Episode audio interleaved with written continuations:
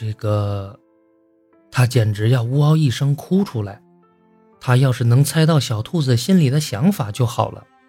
小老虎失落地将青菜卷藏起来，然后摇了摇头：“不，不去了。”那好吧，那我去找小狐狸。小兔子说罢，蹦蹦跳跳地跑了。小老虎独自在风中凌乱，超级想抽自己一耳光。他怎么又要去找小狐狸？小狐狸才配不上他的小兔子。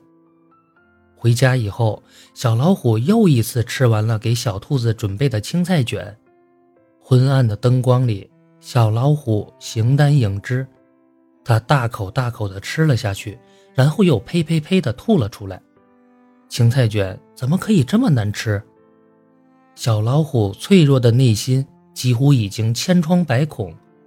不过，它可是森林之王，怎么可能就这样认输了？于是，小老虎又又又又去找了小兔子。这一次，他既买了青菜卷，又买了三明治。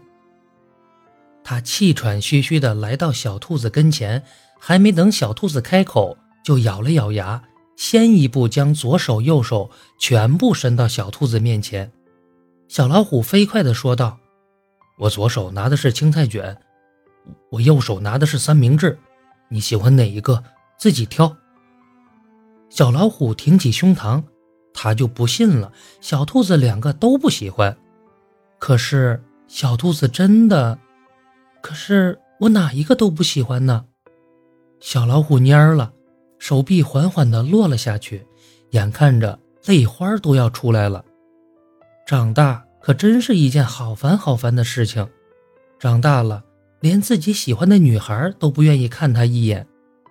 哎，这该死的爱情！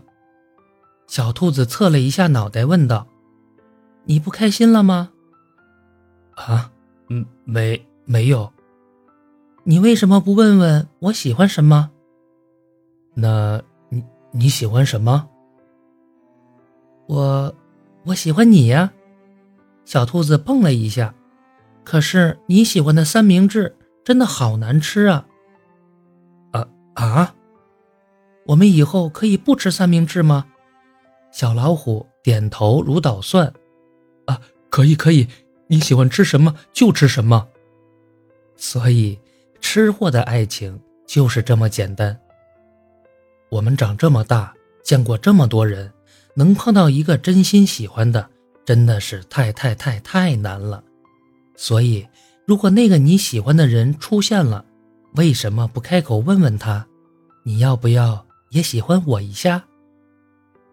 好了，故事讲完了，乖乖睡觉哦，晚安，宝贝。